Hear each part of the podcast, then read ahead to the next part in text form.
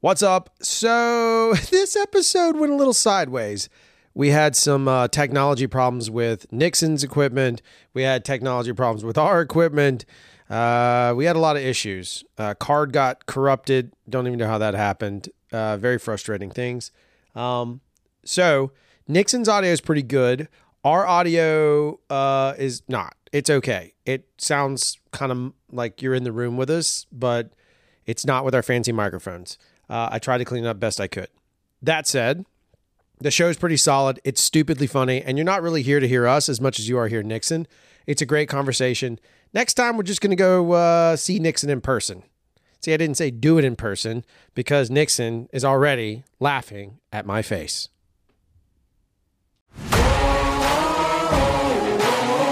on a mission, get it. You know I be on a?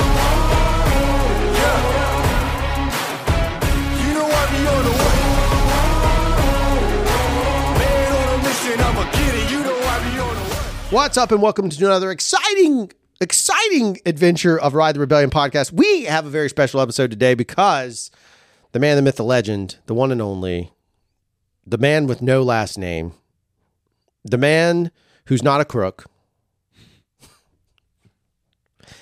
Uh, Nixon is with us, and we'll we'll cut over to him in a second. So we'll do our little housekeeping in the front half. And with me today, as always, is the king of the South Alabama Turndown, the reigning defending champion of the rebellion, or your champion. He's really your champion. He's not my champion. I don't. I always come in second. That's what I do, apparently. Uh, the first to my second, Dale Boyd of Dale Boyd Schlortz Management. What's up? The People's Champ. You are technically the That's people's what I should champ. have done for the fat tire thing. The Rock. People's Champ. Yeah. The you got to be careful though. I know. I could. I mean, he's technically ethnically ambiguous, so I think you. But if you decided to put anything on your face that's uh, polish, that's ew. Robert Downey Jr. territory. Yeah, you can't do it. You can't do it. Um, so quick updates, couple of things right before we get to Nixon.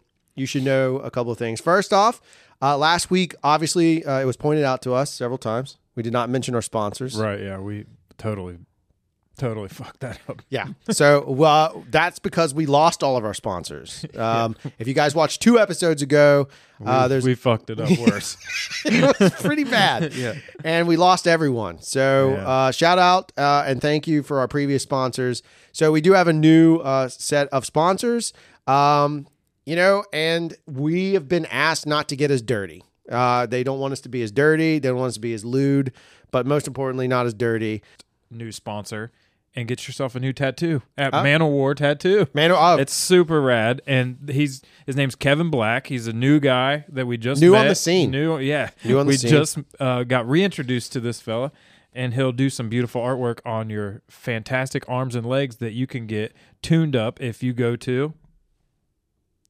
ride and just try. run and try. if you get get over to run and try, uh, you you know what's important for tattoos.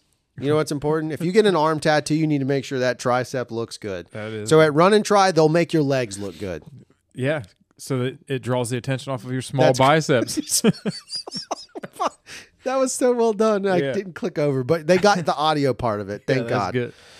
Um, yeah, so uh, run and try. If you haven't been over there, I again wore my shoe. We talked about this uh, once before. I've bought shoes from there before, and I really enjoyed them. And I ran in them, and it does make a difference. Running shoes make a difference. I don't care what anyone says.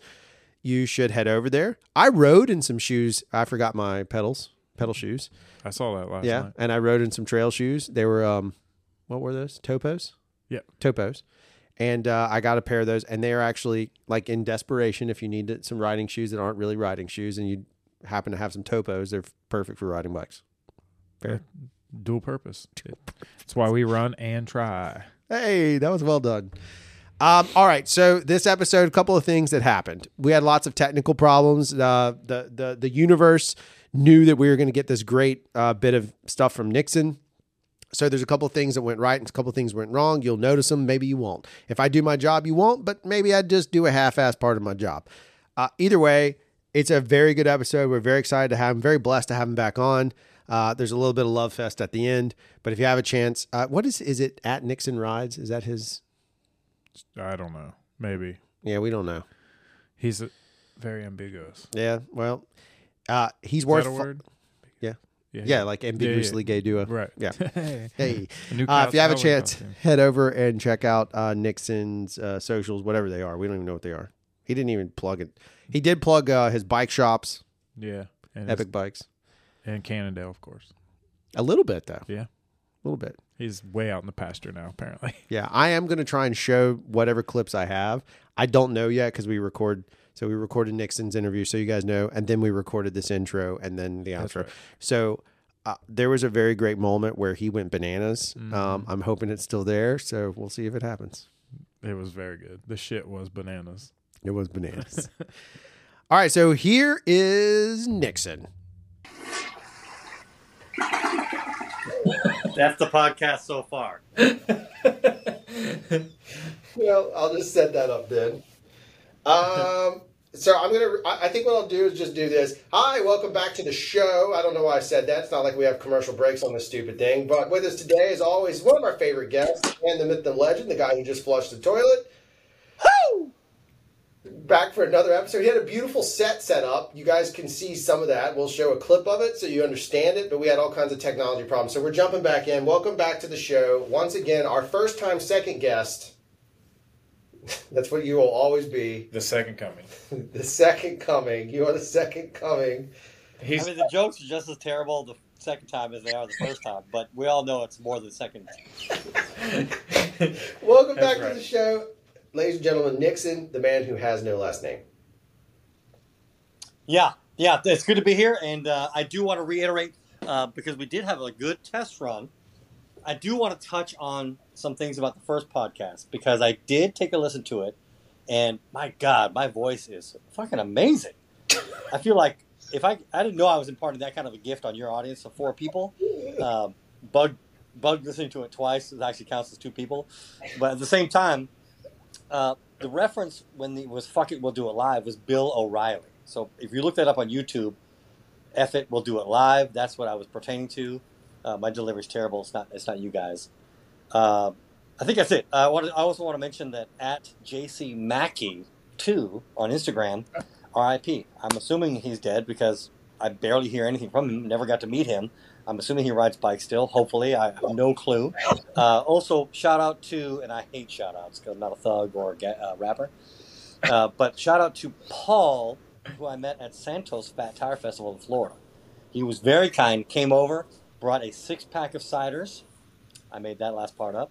Uh, but hung out for a little bit, let me know, like, hey, I don't really like those guys, but uh, I get free stickers and stuff, so that's why we hang out. And I was like, cool, man, I get it. I'm on the same page. hey, Paul's Paul's getting ready to leave to go to Burning Man, so he might be getting some. Did you did you just try to say Birmingham and you because it's Alabama accent you fucked it up? No, I'm definitely not Alabama accent. Burning Man. Yeah, he uh Paul's rolling out the Burning Man, so like now it's one of those scenarios of like, are you? I guess he could join you. Have you been to Burning Man before? Um, actually, I've been to Burning Man East Coast, yeah, he went. which is at a place called Deerfield, North Carolina, Western North Carolina, where the mountains are. Um, and it was kind of that was like the hippie side of things, and then the ironic Burning Man out west, where they buy a bunch of gas from the man and then burn mechanical things. right? Whatever. Uh, that became the big draw, which, by the way, is just outside of the town Nixon in Nevada. Any relation? Yes, but we'll talk about that on the fourth podcast. Um, but yeah, I have been to the East Coast one, and it was uh, it was all right. It's all right. All that to tee it up. It's funny you say we just had a guy start riding with us, and he was very quick to correct everyone around him that it's Nevada, not Nevada. Yeah. I mean, he was fast to connect it. Is that you have some history there? Is that, is that literally is that a real thing? Are you not supposed to say Nevada? Are you supposed to say Nevada, not Nevada? Oh, it's a real thing that there are idiots out there correcting what you say. Yeah, that's a real thing. um, all right, so I'm gonna I'm gonna re-ask a question because I thought it was an interesting com- or I'm gonna ask this. You could you maybe just because it was a little broken up, I do want to. I, I would love for you to tell the Hey, hey, hey, hey! It was one time, and it was in college, and I didn't hurt that bad, and it doesn't prove anything. I was just experimenting. Oh, that's adequate too. I'm okay with that. but was there? You you were telling me a story about a uh, a gentleman that was a driver for Specialized. You were telling us earlier. Could you could Yes. you tell that because it tees up the next thing I wanted to ask you? But could you tell a story again about how uh, it was normal mountain biker or whatever? Yeah, so so uh, a, a good friend of mine that does used to do the uh, demo routes with Specialized. He started with Diamondback, and then he got a job with Specialized. Uh, he was letting me know that he was at the Sea Otter this year, and the tent at Sea Otter was Specialized, which is a one of the more sizable tents. Had a bunch of amazing talent, legends and current as well. Um, I think Ned Overend was there, and uh, some of their other riders. I'm not sure who they are, uh, but they were signing autographs for posters. But he said, uh, Nixon, it was amazing to see the line of people, old and young, male and female, and everything in between, wrapped around the tent to see this dude who was just creating content, who was sponsored by Specialized, but got sponsors because he was creating creative content uh, that was wrapped around the tent to just get signed from him. So these other people that had done and still do amazing things on bikes didn't quite have the same numbers as this dude who was just making content, which I was relating to the movie industry. This is a real opportunity for uh, people just making funny films on YouTube or Instagram or TikTok or whatever. There's a real shot here to make some content that they could generate some money from. And and and I will also reiterate that, of course, most of us agree the money is upside down.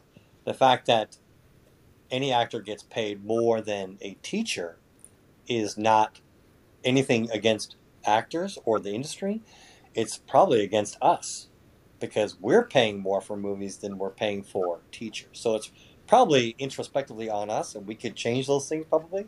But I don't want to get too political this early in the podcast. No, no, I get it. I think it's interesting. Have you have you not seen any of normal mountain biker stuff before? I, I see it sometimes on Instagram. It comes across my page. Yeah. And so I see some stuff and I like it. It's pretty goofy, and I love goofy. Um, but I don't. I don't. Yeah, I have a whole weird thing with algorithms and uh, Instagram, and, and the fact that he's killing it is well deserved. That guy does a great thing. So does that other weirdo with a mustache, Oh yeah, that and he has like these like super simplified Uber. But I think it relates to a lot of people that don't ride bikes. Again, credit to Ride the Rebellion. Uh, it kind of brings people into the fold of like, yeah, what is what is the mountain bike all about? And this dude does a really good, goofy interpretation of like what dropper posts do or why we spend eight grand on one bike that we could be happy with one. You know, I, I like those relatively things that are bringing new riders into the fold and also like never have ridden, kind of understand the, um, for lack of a better term, retardedness in that we're delayed in our thinking with uh, how we feel about bikes. and also retarded. Oh shit! That's a hard R on that retarded. that's a, that's a full circle comment. Oh, that's a whole conversation. Did you uh do you think it's kind of fascinating? Do you think that some of the stuff from the social side, this rebellion, not to make it sound like it's plugging ourselves, but that this rebellion that is occurring and some of this content side is that people are finally realizing something you made a very good point. It's never left me. Like it's on the shirt. Like that's all real stuff is like yes, there are mountain bikers, but in reality a lot of us are just riding trails and we're trail biking. There's no reason to get so serious about it. But do you think that some of these guys like normal mountain biker who shreds, he's a great rider. Do you think that they're helping to change the reality that we're in of like only big companies or only pursue this dream of being, you know, the next uh, top tier rider that's only riding in Pisgah or not even that. They don't even show that stuff anymore. It's only Whistler now that's only riding up in that way. Do you think it's do you think there's a change coming? Is it is it is there like a rebellion of people saying like, hey, look, just ride your bike? I think, I think the the older I get, the more I get to have these bullshit answers that don't answer your question. I think what it is, is that it's always changing, and I don't know if it's like chicken or the egg. I don't know if we as a as a riding community are we adapting to what we're seeing, Mm. or is what we're seeing adapting to what we're doing? I think it's kind of a double edged sword. I know that uh, uh, the companies that I've had privy to talk with conversations about like sponsorships and team things and marketing things like that.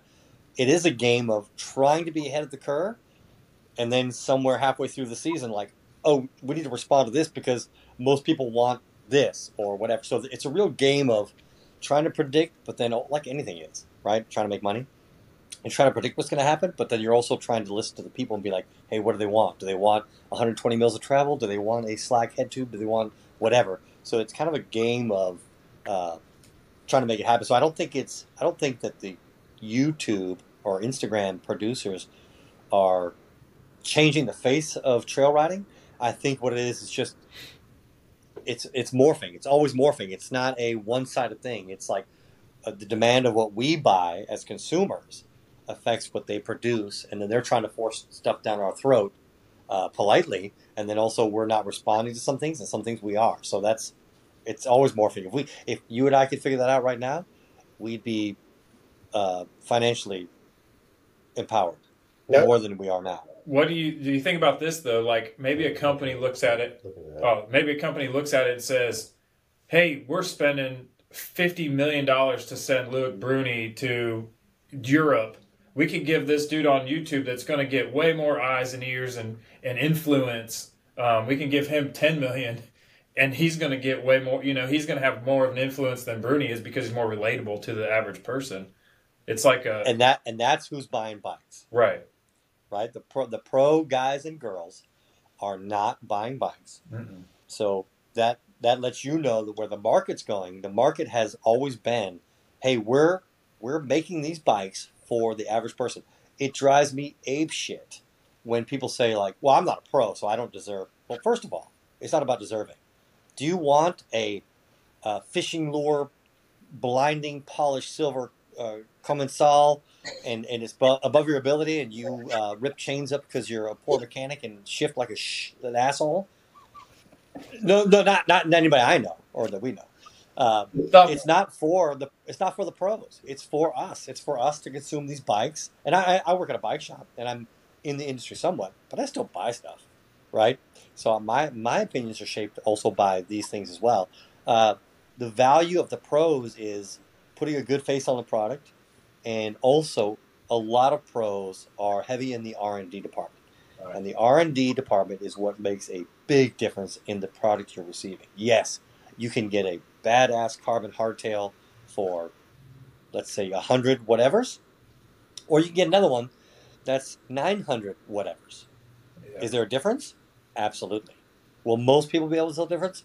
Maybe not. But there's a real value in the R and D in making that that bike better than just what it looks like.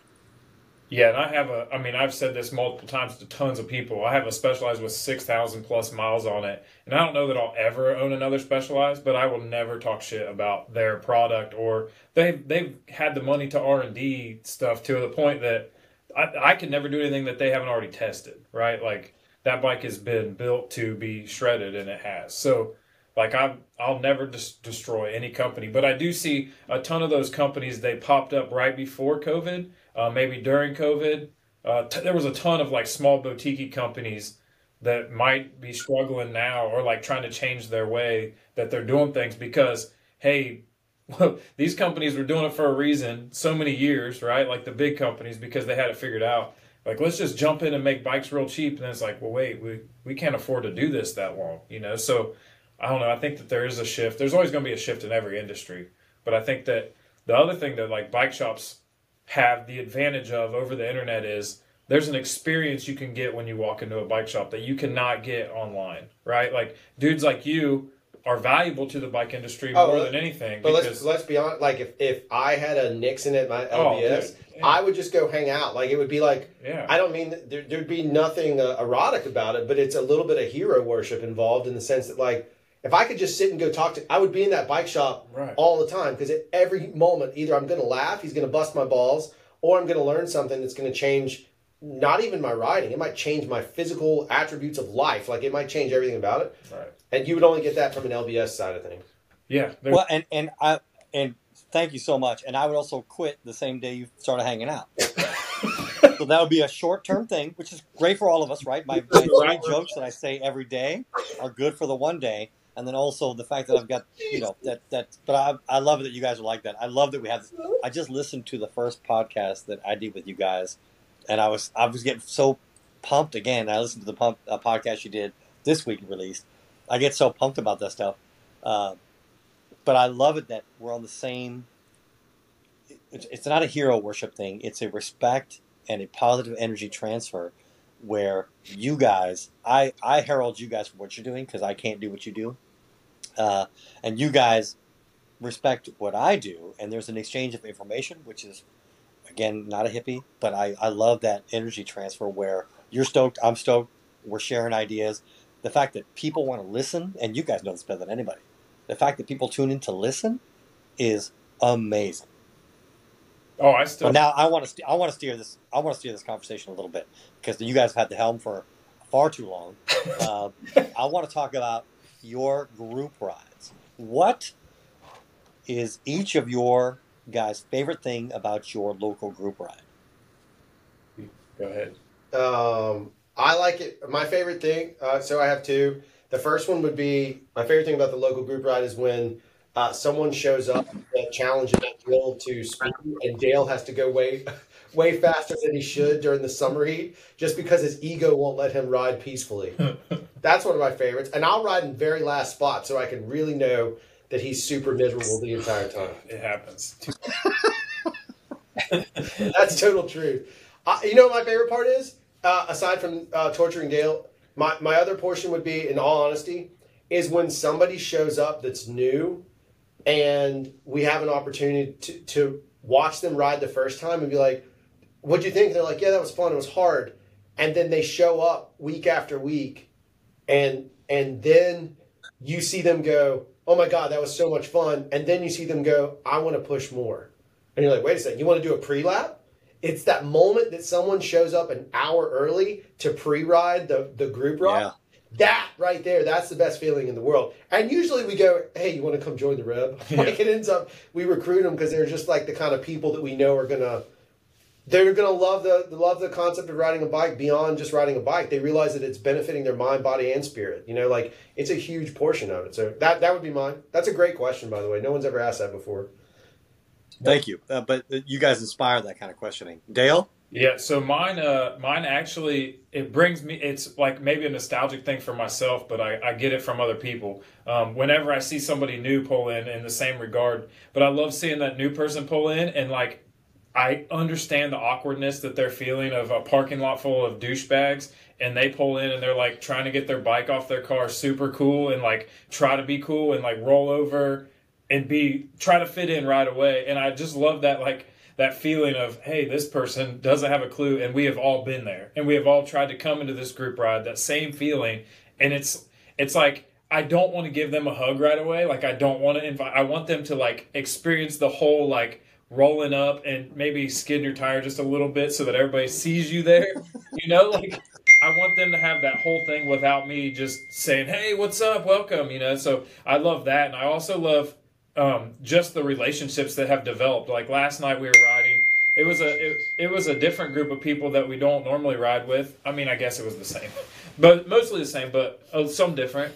And I love how afterwards, you know, we're almost done, and everybody's like, "Dale, is it almost beer time?" And I'm like, "Wait, am I an alcoholic, or do I just hang out in the parking lot too long?" Like I was trying to figure it out. Yes. Yes, on both accounts. I do love that. I, I, I think it's just the, the camaraderie side of all of it is building is building the and obviously the bike riding is fun. Like we've said from the day one, that our trails aren't great, but we can have a great community, right? Like just the being on the trails with other people makes them more fun than what the trails themselves joy brings. Uh, let me fire one back at you then, uh, Nixon. Is is your what is y'all's like in your area? What's your average trail? What's what's the size of the group on average? Like, do you guys have pretty good numbers, or is it like way fluctuating? Okay, so group rides are one of my favorite things all time because it's this herd of buffalo that are riding together with the same principle. What you guys talk about, community, and just you you you have this community, and then you ramp it up with adrenaline and excitement and testosterone and estrogen and whatever. I, I love that. I get. I, I just put a post up on Instagram last night about how it was still buzzing from the group ride yesterday. So currently, and I've already forgotten your question, so fuck it. Uh, currently, I'm running three group rides a week, and it's Tuesdays, Wednesdays, and Thursdays. And each ride has its own little niche, which is interesting because people assume, like, oh, Nixon's doing this group ride on Thursdays. That's what Tuesday's going to be like. And I'm there's a real like, and I was just talking to a guy. I'll introduce him in a minute. There's a real emotional investment in making group rides work for the majority. We're never going to please everybody, right? Really true. Mm-hmm. We want to please the majority. That's what we want. There's always going to be the outliers that are like too hungry for your podcast. I don't know who that is, but I'm sure there's somebody out there that's not in the right mind. But then also people that talk shit because they they just that's what they do. But that majority, that huge piece of pie in the middle, is what we're aiming for. That's what we want. The community we're talking about. Uh, so the group rides we're doing now, we have a shop ride out of the bike shop, Epic Bikes in Tallahassee. We have a shop ride there that we do A's and B's, and we split the A's from the B's. They do a longer ride on the A's, and the B's do a, a softer ride with some stops. And then Wednesdays is practice loops for the Florida State Championship put on by Gone Riding Events, GoneRiding.com. It's a big, big race that anybody can race from any state. Uh, it's in Tallahassee, um, and it's the most attended race of the eight race series for Florida State Championships. And it's not that far from you monkeys.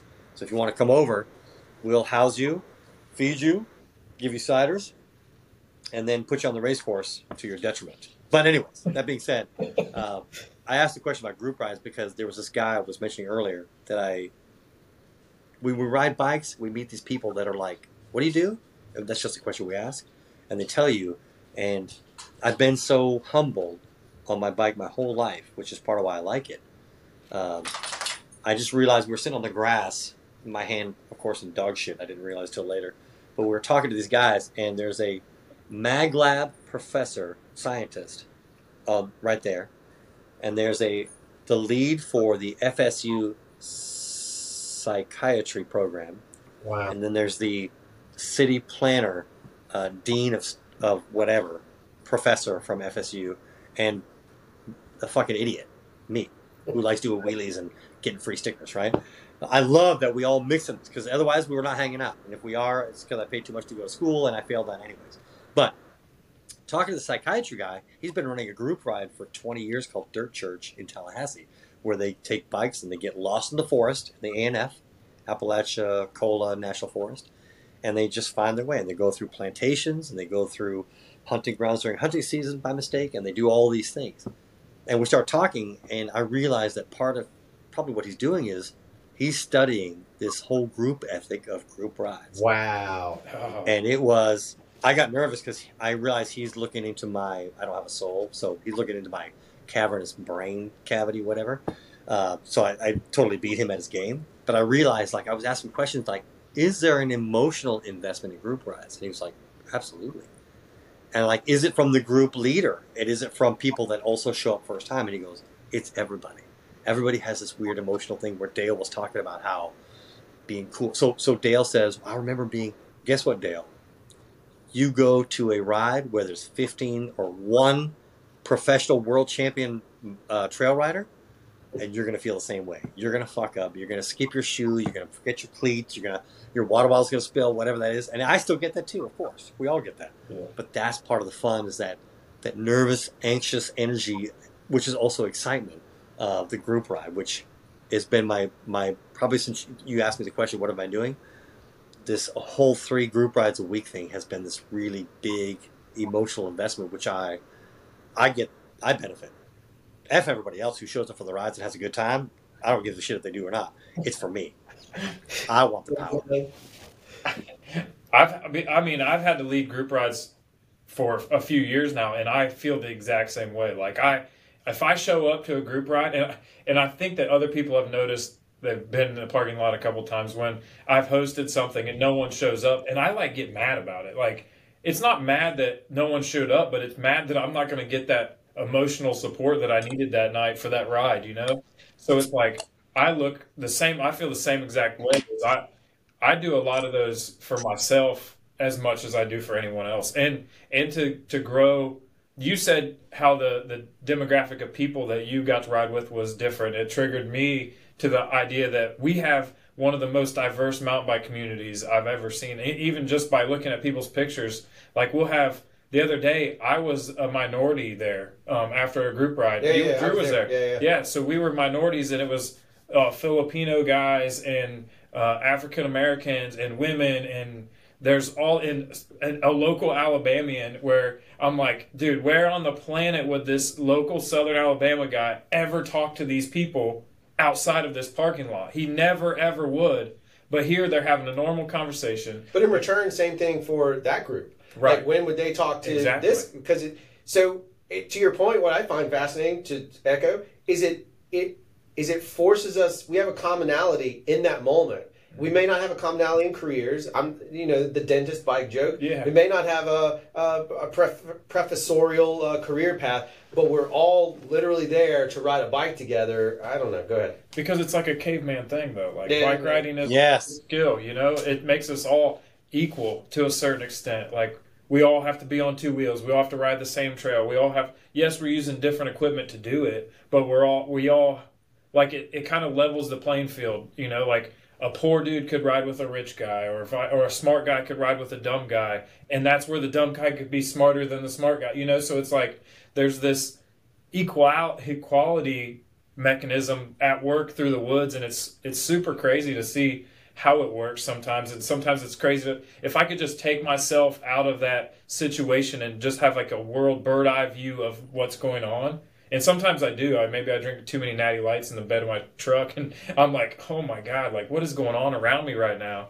And it's in, in a good way mostly. Sometimes i just bring it back to reality and be like you guys see my bike? Look at that. Nixon, Uh, you- I like it. I like it that I like it that Dale looked over you like, and and dumb guys writing the smart guys, right? He was like looking for some, No. some kind of confirmation. We're good. We're all the same, right? Which one am I? Am I the dumb guy? or the Right. smart guy? No, no, there's no. He was not questioning. He knew. He knew. rich guy poor guy He knew. I'm not- I I'm just act- want a shirt that says he knew, He knew. Nixon. Just at the bottom. It's just like a quote.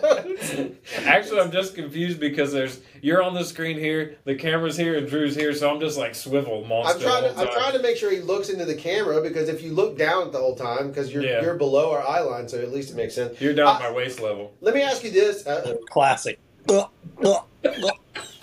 You have a cough? Or you coughing up a fur, a fur ball? It's a. It's the cider.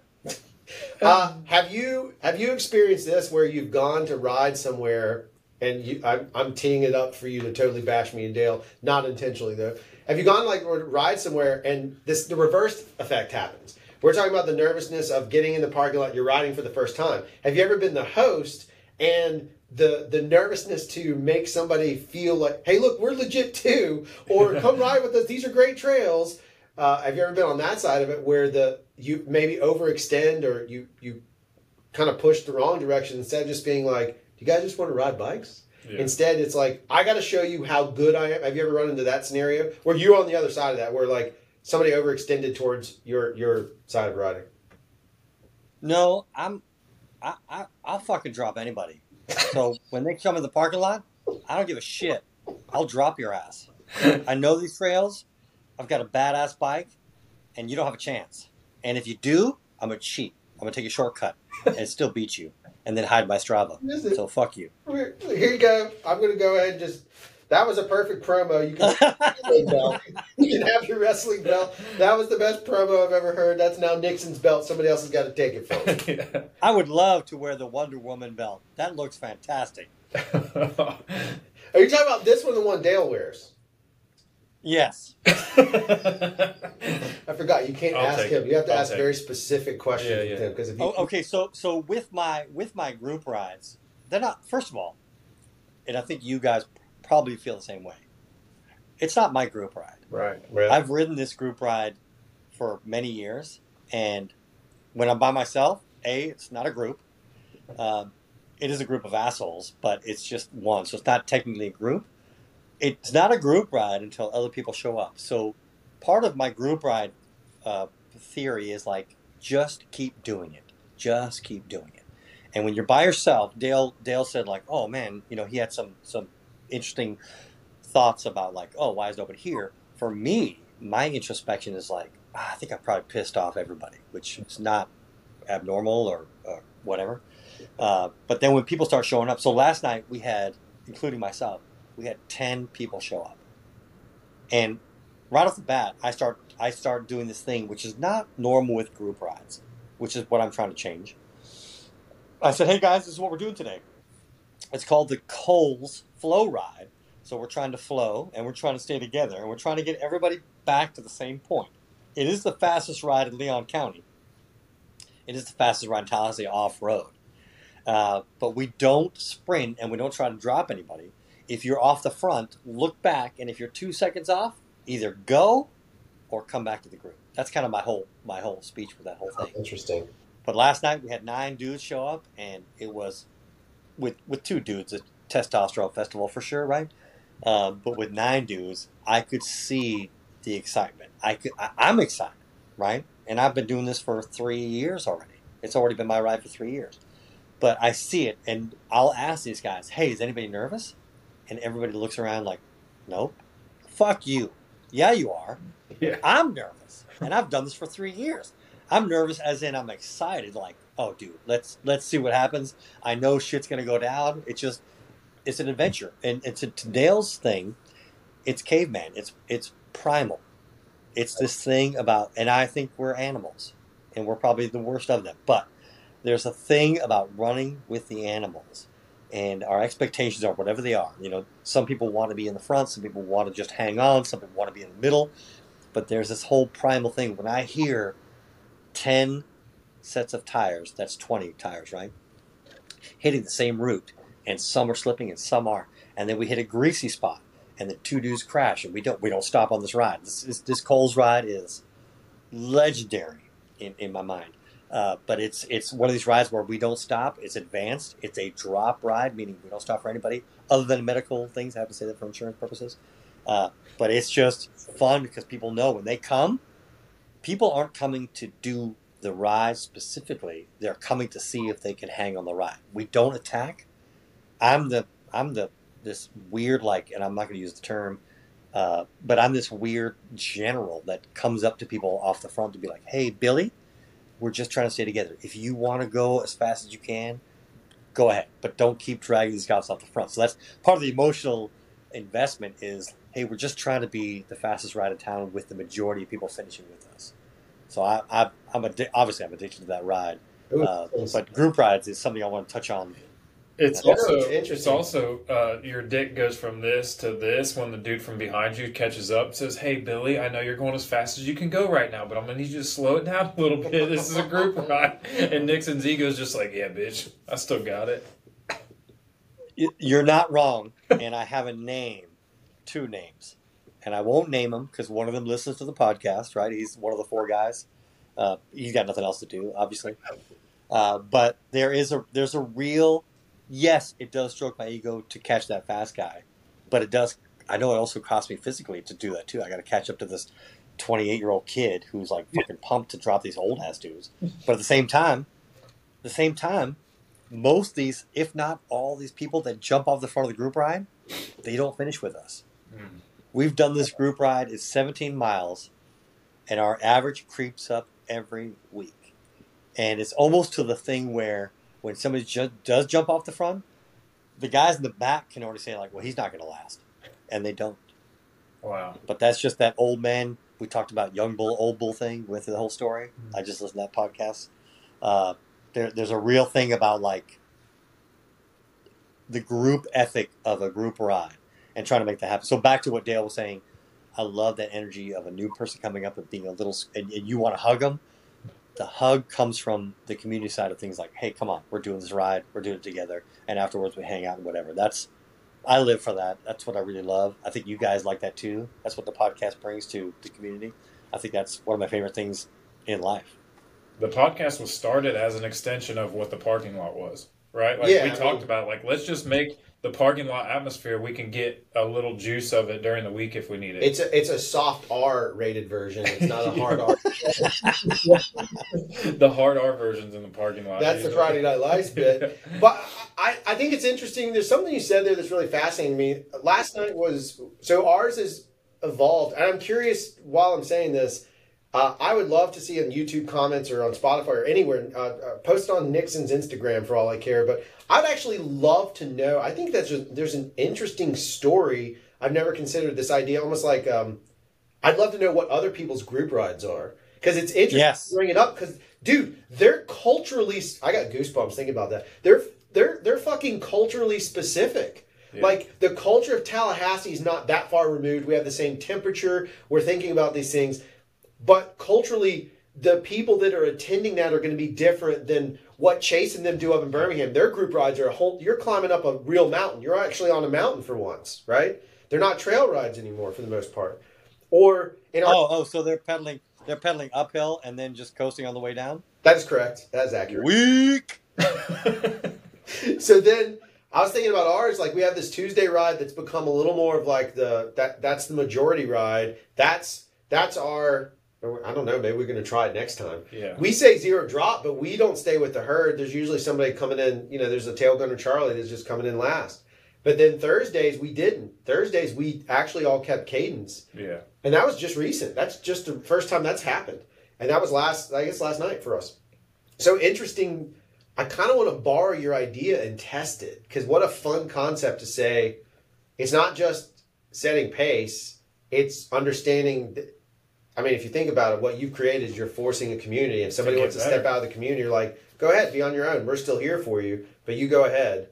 And then eventually they may slow down, and you know, I don't know. It's a very But it's also concept. it would also be cool though if you, somebody was like, "I'm gonna go out in the front," and then they beat you back to the parking lot, and then they're like Jack because they're like, "Dude, I took off and I, you guys didn't catch me," and that's cool for them. And you know, like Sure. that would be a, a good. I don't know. I think that there'd be a ton of people I think that's to go the that may be the athlete in you making that statement. Oh, Because like to me, the the difference between us is you have an athletic That's inclination to to win, right, yeah, and my win is that we all came like I'm I'm more the mentality of like we all made it out at the same time. Right. Like the challenge to me is we all rode at 12 miles an hour, everybody. So the Yeah. people that were faster toned themselves down. The people that were slower pulled themselves up, and we did it as a team. I'm more like, Yeah. Like- bitch, please. Yeah, Like, There's, but I think maybe I'm still a little scorned about how the group rides previous to the way they were being done, because there were still group rides Tuesdays and Thursdays before I got here. Um, it was just a different mind, mindset. It was they took off, and if you're with them, you're with them. If you're not, you're not, and we'll see you in the parking lot. And there was no real organization to it, and I was I got scorned because of that. It was like, fine, you don't want me to ride with you, I won't. So I got better than them, you know. So it's like I don't want to ride with them anyway. They're too slow. Right. So then it became, wait a minute, I want to go back to helping other people that don't have to feel like I feel. But I still have that mentality where it's like, I want to go fast, as fast as the next person, but I also don't want. I mean, there's faster people than me. There's plenty of faster people than me, but I don't like the group ride isn't a place to find that out. To Yeah. me, in my mind, I know that your guys that that philosophy or that style of a group ride is an awesome idea. I would love to try it. I think it would be fun to see who would who would uh, decide that it's too hard for them. Like to find out who would quit first. You know, I, I think that I think that Drew touched on a, a, a good thing, what you guys always do, but it's interesting if we have ten people on a group ride, there are ten versions of that group ride, Right. right? So there's ten different expectations too, and there's a lot of there's some guys that come and they're they're just trying to hang. There's some guys that come that are like, hey, I'm going to hold back. There's some guys that come that want to blow it up, right?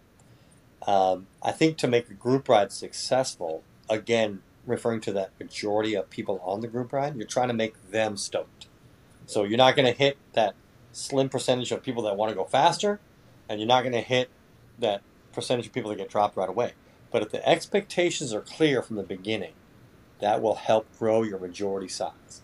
If you tell them this is a drop ride, hey, th- we're going to do 17 miles. Hey, it's hotter today. We're going to soft pedal for an hour, or we're going to whatever. I think that again doesn't get everybody, but it, it increases your stoke value, being like, oh, this is not the ride for me, or yes, I'm on this ride. I'm going to hang as long as I can, or I'm going to hold back because I know I'm faster.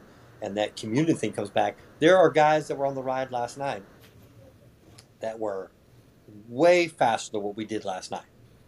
However, they held back, and they know they get the scorning from me. It's not a scorning. It's, I guess for them it is probably. Uh, I probably don't deliver. My delivery is shit. Just ask anybody within five feet of me. Uh. But there is a real value to explaining what we're doing and then making that happen. Now, there are rides that is like sometimes on the Coles ride, I'll say, hey, you guys want to say fuck it and go for it? And this weird thing, it's twice we've offered that. Everybody says, no, I don't want to do that. And then it winds up being this like muted ride to be faster where everybody finishes together, which is fantastic. Uh, but the days I don't say that, that's when somebody shows up and wants to blow it up. Which group rides are always like trails; they're always morphing into something different and changing, and that's part of the beauty of it. You know, the adventure. If it was the same thing all the time, people wouldn't show up. It's kind of boring. But the fact that people show up with emotional investment or physical investment or whatever, that's what makes it the most exciting rides on those group rides are when shit goes sideways. Well, there's there's gonna be, and I'm, I'm gonna I've been ahead of the curve my whole life, right? There's gonna be a real shutdown on the fact that we're wearing plastic clothing. What do you, What do you mean by that? We're back recording. So what What does that mean? Are we recording? Yeah, yeah, yeah we're back. I don't know what you're talking about. Uh, there's going to be a shutdown. It's going to take a while, but the fact that we're putting plastic on our bodies every day, it's it's a problem, and it's going to come to a head. Not in our not in the next year, but it's going to be a problem. Oh, I see what you're saying. From the fact that like I see what you're saying. I mean, that is a you're absolutely correct. Uh, what's weird to me is that there's a tremendous amount of cotton uh, and, and other textiles that are usable on this planet that we could be. And cotton breathes really well, and it's fantastic. I have a few like 100% cotton shirts that are.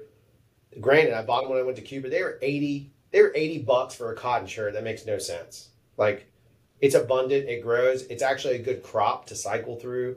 Um, Right. and yet we like you said we wear plastic we're, we're, we're basically wearing plastic not, and that's not even just spandex like all of our clothes have plastic in them now It's cheaper. Yeah. Uh, do you mind if I go back to the point about the group ride thing real quick? I have one. Yes. No. Do you? Yes. We're moving on.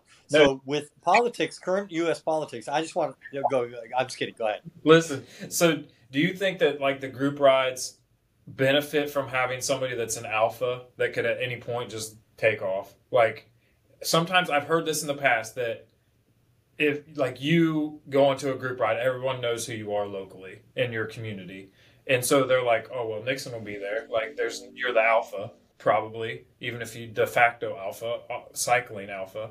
Um the, the Right. heard in the past like whenever I've not come to a group ride, it's been kind of like hectic and a little bit crazy. And it's like, but why do I need to be there? So, do you think that they benefit from an, an alpha cyclist being there? Not that I'm an alpha cyclist, but maybe in a small group of people. uh, can i say some one more thing i think nixon's touched on this uh, and you can correct me if i'm wrong i think the difference You're wrong, bitch. is uh, leadership yeah, maybe that's it. Yeah. now go ahead nixon tell me why What was the word you said? Minutia. yeah minutia that's exactly Leader. What do you mean by that? leadership it's leadership that's the key it's not an Yes. alpha. It's like- You you can't lead from the the back that well, can you? sure you can that's what he's doing So so Oh, that's true. the, the alpha thing, the alpha thing sparks some weird testosterone thing in all of us, right? The alpha. I've never considered myself an alpha. Uh, there's a huge contingency online. If you do proclaim yourself as that, then you're probably not. Right. And I find that stuff pretty funny because I don't think I am. And then I'm not trying to confirm that. I just know that I- I'm a wuss bag. Listen, when the shit goes down, I'm gonna hide behind you and try to take your shit when you die, or stab you in the back and get your bunker. I- I'm just, I'm not alpha. I'm an opportunist. I'm a vulture or a coyote. That's that's that's who succeeds all the time, right? that being said, you need somebody to just, like I said before, set expectations and then also abide by those expectations. Do you think that I don't want to rip the legs off of some of these 28 year old motherfuckers? Of course I want to. Of course. Right. However, in an act of kindness, and also sometimes I can't because I'm fucking old and barely breathing. Uh, I also realize that if we set the expectations, we're going to hit that meat of the pie. We're going to hit that majority of people. So, yes, this Coles ride was something totally different before. And when I moved to hashtag Trailahassee, I moved here and they said, like, it took me a while. There's this whole, like, weird thing, and it's not just Tallahassee. Like when some group says, "Hey, we're the most inclusive group," they're not. Yep. The most inclusive group is just inclusive without saying it. Yeah. They just are. You hear about them. So I heard about two other group rides. It was on those already, and it took me about a year of being in Tallahassee, where somebody said like, "Oh, dude, so you're like smashing these other rides. You should probably go on this ride, the Calls ride." And I was like, "Oh, sweet." And then I went, and it was a fucking blast. A credit to all those dudes before that ride, during that ride, and after that ride. I loved that ride, but it kind of fell into some disrepair and some weird uh, attributes that maybe didn't make that ride as successful. So it got really slim, and thankfully, excuse you, that ride died off enough to where a schlub like me could kind of take it over and change it. So we're in the parking lot, and I say, "Hey guys," uh, and I post it every morning at six a.m. or whatever. This is the time we meet. This this is when we leave. We've had guys pull up in the parking lot at five thirty. Guess what? We leave at five thirty. That's not a soft thing, and I know it sucks for that dude. Uh, he's from Asheville, but he chased on us so fast because he was like shocked that we left. And when he pulled up next to us after a couple miles, he sweated his balls off. I didn't check, but I'm assuming he got to us and said, "You guys don't wait." I'm like, "We don't wait for anybody who's late," and that seems very strict and very whatever. But he showed up to the next two rides on time. Right. He showed up on time. He was kitted on his bike, and we left. So it's kind of a weird. You, there has to be, there should be somebody leading these things to be willing to be the quote unquote asshole, right? It's not an asshole to say, "Hey, we're leaving at 5:30," and then, well, we'll wait for you until 5:35 till you get your shoes on and pump your tires up or whatever. There needs to be somebody who's willing to be that. Uh, what does Ricky Gervais say? Cunt. That can also say like, "Hey, you're late. We left. That's what we do." And guess what? Next week, same thing. So if you want to come a year from now, we're still doing it. You know, show up at 5:20 Right. and get dropped like a bitch. yeah, no, look, I I uh, I appreciate that because my problem is um, often I, our group rides are about an hour is what they time out to be, and I I literally I get my hour of time and I go uh, I ride from six till seven and I I can't hang out in the parking lot with school open anymore. Like I have to get my kids Right. for bed. I usually have work. I left work early to probably get there on time, and so then I still have to work. So for me, it is important to be punctual. It's respect for not just my time, but everybody else's time to, to hit that up. And what's been interesting is like lately, there's been like we finished the, the group ride, and then there's like the the part twos or the let's keep going or uh, and and one more or what is it and one more again or whatever it is. And so they just go ride some more for a little while. That's great. But it lets us all like I com- I, I rode the group ride as a community, and the extension of that keeps going. If you want it to, great. If not, I'm going to go home and you know get dinner ready. I had a question for you that relates uh, because this is a great idea on steering the podcast this way, and I very much appreciate it. Is there a since you've been running these for a while, is there let's say there's other groups out there or uh, because that's something that's very important to me and Dale has been like how do we encourage other communities because we certainly felt at a loss I think Dale having met you and then some of the advice you gave early on and then uh, additional other people that have come along in our lives have benefited. Is there any advice you have for groups out there that maybe their group rides are sucking or they don't have any group rides at all? Do you have any advice for anybody out there like how to maybe encourage them to push forward on that? And I, that's for both of you because i think it's an interesting question from both perspectives. Dale's responsible for our group rides you're responsible for your group rides. What is your take? And i'll let nixon go first because he's longer winded Whew, kind of, that kind of, I don't know if you have the, the what is the thing you saw the USB to have all that information. yeah that's correct. But I'm going to tell you, I think continuity is the biggest thing. But in the continuity of like showing up, you do. Everybody has Strava. Most people have Strava, right? Free or eighty bucks or overpriced, whatever it is. They're going to see that you went when it was drizzling, right? We don't ride wet trails, but they're going to see you went when it was 98 degrees. They're going to see that you went when there was one person. They're going to see that you, and it's just this weird, like, um, I can't remember what the word is. And by the way, my vocabulary increases magnanimously when I'm on this podcast because I'm hanging out with with uh, one and a half geniuses. Uh, but there's something to the continuity of just letting people know, like, hey, we always go. So some people will show up that will will get dropped or will be slow or whatever, but they know, hey, Drew and Dale, they've got this thing going, and I'm going to show up. And I think that you've all led group rides. That's what we live for. We're not living. We like riding bikes. We can ride bikes anytime, and we do. But when somebody else shows up, whether it's one or nine or fifteen people, man, the stoke level for me, and I'm assuming for the other people that show up, is, I mean, it's exponential. It's just huge. And that that weird, like I said, that buffalo herd of tires going over roots, and I'm getting excited now talking about yesterday. Just remembering, uh, I had a vine, so we we're a nonstop ride. I remember this vine, and I spoke about it in the parking lot. But hopping over logs and doing other shit, I forgot. And the vine went right across my face yesterday, ripped off my sun my my glasses, which are clear lens. They ripped them off, and we're a nonstop ride. And I'm an I'm an idiot. I should have just stopped, but I didn't because we're a nonstop ride. So I'm trying to keep that continuity. So we left. Two dudes behind me crashed because the vine went around my neck and off my face, and then ripped my glasses off, and I kept going. And then some dude, ah, dude, you talk about like chilling, right? The goosebumps.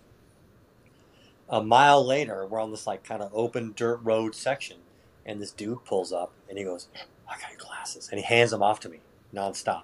And I'm like, "Holy shit, dude! How badass is that? that this whole thing is like making this ride. This whole like ten dudes, testosterone pumped up, are trying to help each other." And I think that's Ride the Rebellion.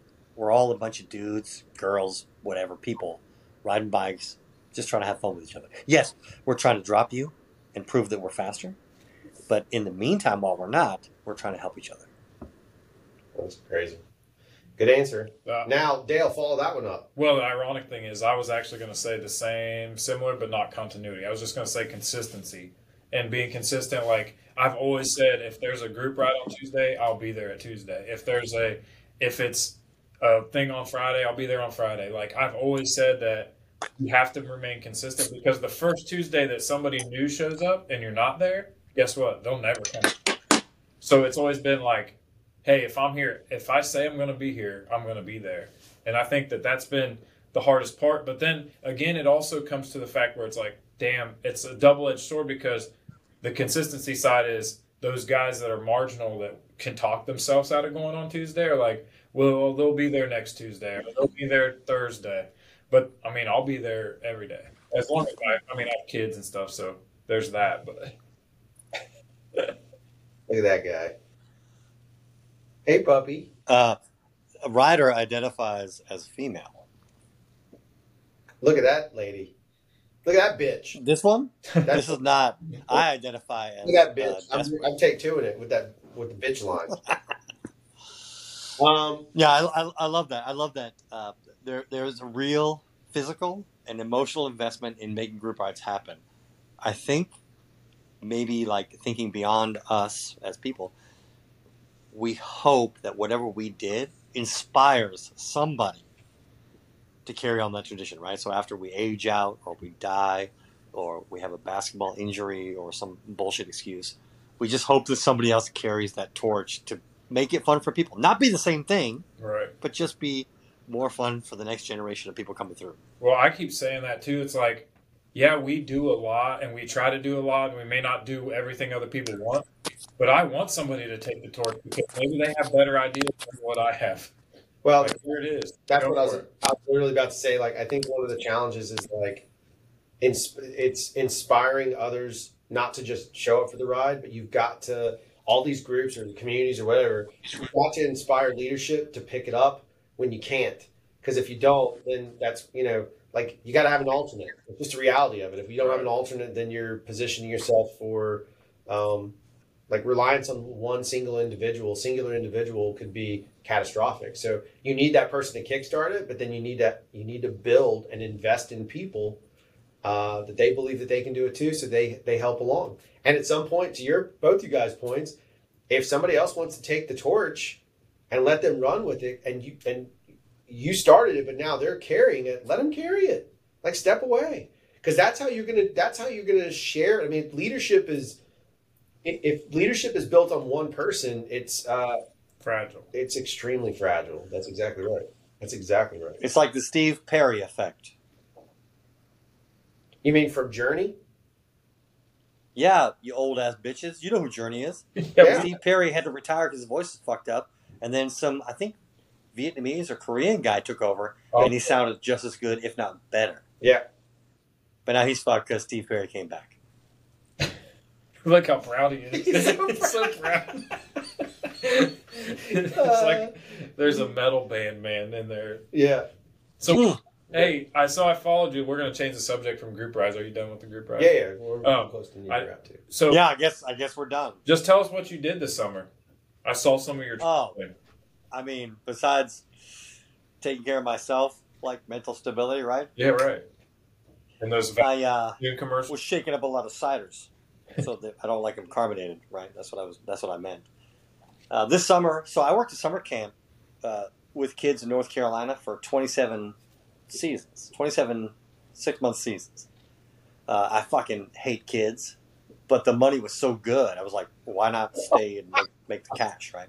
So now I'm rich emotionally, broke financially. But uh, this summer was was really buckling down with shop and doing my 14 hours a week, which you know it's emotionally taxing, but I can do it. 14. Not in a row, but over seven days I can do 14 hours.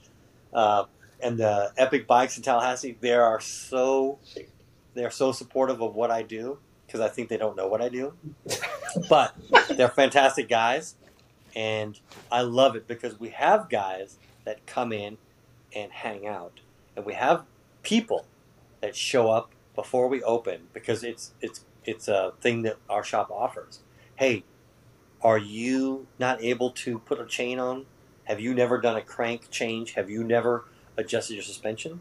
Come in before we open because I'm there and you get to use professional tools under professional management and you can do your own labor and you don't pay for labor. You just pay for parts.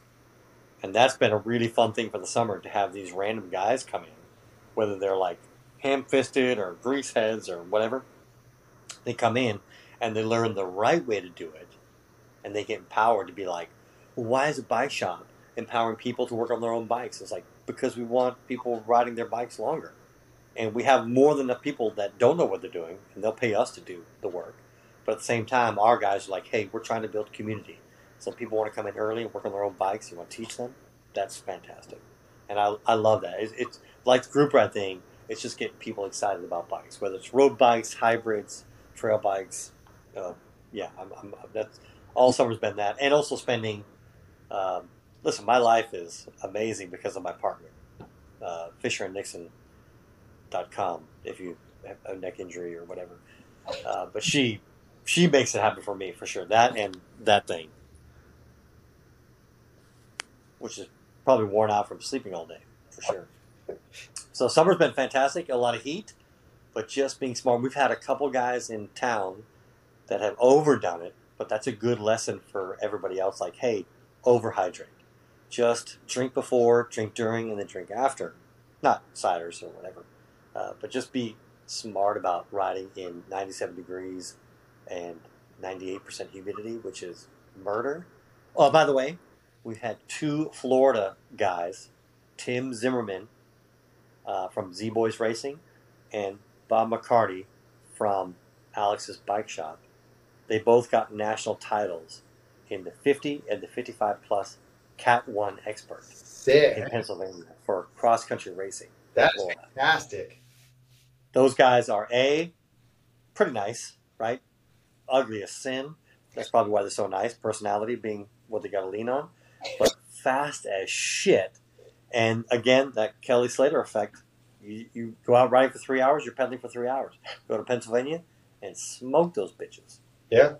It goes back to the thing. It's one of my favorite things from that first episode you were on that changed my entire mentality on riding and still affects me. It's more so now, even I talked about a couple episodes ago how I was, I think you commented, but I was headed more towards a, a more of a trail bike, all mountain type scenario. Um, certainly just because of, I think about that. Like I enjoy that pedaling. I like going up a mountain to go down a mountain or up a trail to go down a trail. I enjoy both. So for me, it's, it's not a matter of, um, one thing, but what I think is better. So I appreciate that that advice years or months ago, a year ago, whatever it was, that uh, steered that way. I have one one last question for you. What? Last? We're done? Yeah, I think we're there. Oh shit! I'm panicked. I'm panicked. I want to talk about Pisgah, but go ahead. Oh, what do you to say about Pisgah? Go ahead. No, no, you you first. You first, ladies My first. question was, what are you going to say about Pisgah? Go ahead. I hate it. Don't go. Go to Mobile and ride with those schlubs. I feel like that's a Oh. bullshit. Oh, that's bullshit. go. Yeah, Completed. yeah. Listen, uh, hey, I, the fact that we have any, the fact that you have invited me, I'm so flattered, and I will always fuck up the podcast by mentioning how flattered I am, but that you guys actually want me on, and whether it's desperate or whatever it is, I don't care. I'm excited to be here. I, I love it Yeah. because I'm just talking shit, and I barely ride a bike, and I work at a shop where most of my mechanic uh, abilities are questioned, rightfully so. But at the same time, I'm happy to share my my shit, and I love that you guys want me to to do that as well. So if it's a timing thing, let's leave Pisgah till next time because we fucking smoked two Colorado guys that made fun of us for five days, but they only made fun of us after we waited for them on the uphill and then waited for them on the downhill with our spandex and our 120 travel bikes in Pisgah on the gnarly shit. We dropped those bitches. Anyways, go ahead. What was your question? Well, I think that did it. That, Uh, that, that did the pigs in. yeah. Do you have anything else you need to ask him? No, I think I'm good. I Yeah, mean, we're done talking more. to We you. could talk to you Yeah, forever. I mean the problem is I feel like we can make like a anthology of twelve hour episodes of, of various things, but um, we got to string you out because that way we make more money. He's already strung out, but further. I mean, I got cider here. I'm good. We're not that strung out. Did you uh, did you uh? Yeah, I'm gonna save it. I got questions for the next episode because you did such a good job. I'm gonna give you a little bit of credit whether you like it or not. You did a very good job of of bringing that group ride mechanic in because that's one thing that uh, we've had a lot of people ask about that stuff, and and um, again, that's why I think you're kind of like the uh, godfather, the grandfather, without being old, of the of the uh, the youngest grandfather ever of the uh, of the Reb is that that was very that was very intuitive. So I appreciate that because we get a we really do get that question. People are always asking like, not that Dale and I have done anything that magical to us. We just did what we had to do.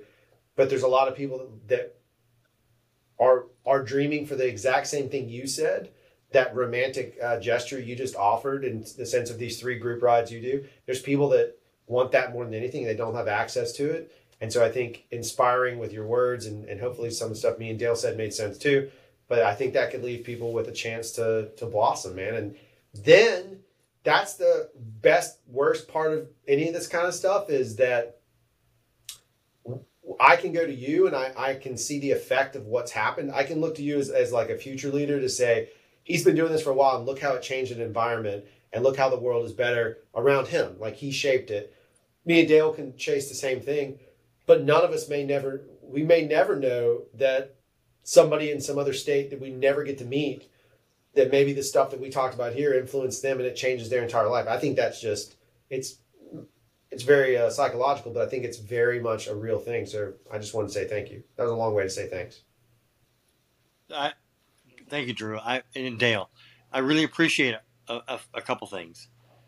I love it that you value my opinion, which is just an opinion. I love it that you guys let me beat up on you, like joking or whatever. I, I love that. And It is it's, it's time of like being sensitive or whatever. I, I get that, but part of part of what we do on these, this community thing is when we start razzing you, it's because we love you. We just need to balance Makes you get out of your car, pull your bike off, drop some shit, and then we'll start. Then we'll start doing that. You're already in the community. You showed up. Yeah. You're in. That's it. That's it.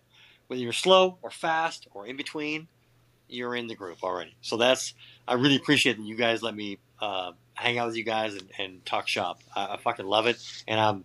I'm desperate. I got nothing else going on. So, anytime you guys want to do this, please hit me up. And then uh, whatever those dings were, during the podcast. I'm sure you're getting monetized. I'm going to see a piece of that. Otherwise, my lawyer will be contacting you, and let's let's let's divvy up that three bucks or whatever it is. yeah, you can buy one one more cider with it. That's all I need. It's always one more. He drinks that craft shit. It's real expensive. I just put I just put vodka and apple juice and add some Sprite to it. Bold Rock. Well, that's that that probably works, but you can get something that tastes good. All right. Uh, I'm gonna say uh, we'll kill the interview here, and then we'll wrap the show up. So stand by, Nixon. Don't leave the uh, stream for just one second. As always, uh, Nixon is a treat to have on the show. I think uh, this whole idea about it's interesting. He steered the show towards group rides, as I said at the end of it. It was I thought it was pretty good because that's kind of what we've been thinking about and talking about and communalizing about and all that shit. So it was good stuff. We uh we love Sorba here. Um, but the one thing that Sorba has done that I can actually tangibly hold in my hand, if he'd let me, is Nixon. Yeah. He brought. I went to a Sorba summit and I met Nixon there, and that to me is as valuable as anything that Sorba's ever done for me. So Yeah. like I appreciate That was worth all the money. Yeah, it was worth it all, Yeah. and like the relationship. Nixon's worth about 150 bucks. one hundred eh, forty nine ninety nine. 149.99. that extra penny. Mm-mm. Yeah. Um. So yeah, I I appreciate that cycling has brought us a friend in Nixon, and I'm glad. I mean, it's it's inspiring, and when we're all three collaborating together, it just it makes me want to go ride my bike. It really does. I mean, it, it's amazing how he has the ability to transmit Stoke. If you have not listened to his first episode, if this is the first episode you've ever heard of his, go back and listen to the first one because know him a little bit. Yeah. he's in the he's in the room for that one, and it's batshit crazy, um, and it's fantastic. Um, and get to know him. But yeah, it, it's amazing how he is able to through a camera, and this time he did it through the stupid internet. Right. Like he just can transmit the Stoke. It's it's amazing that he's. But I, again, that's why he's a treasure. That's why we're very. I, I don't take it lightly that we call him the Godfather grandfather.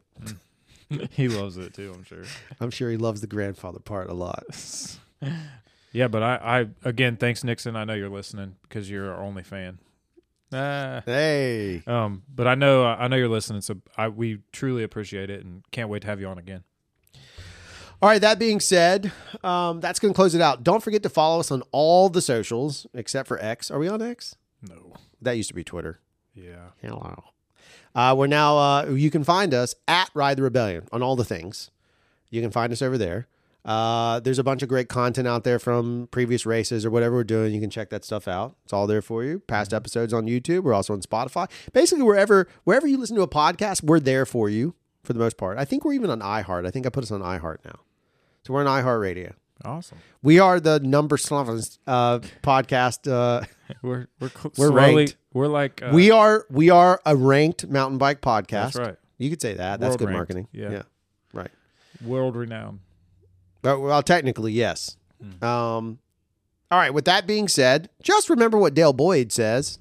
Get off your ass and go to a group ride and enjoy yourself. That was good. Good ending.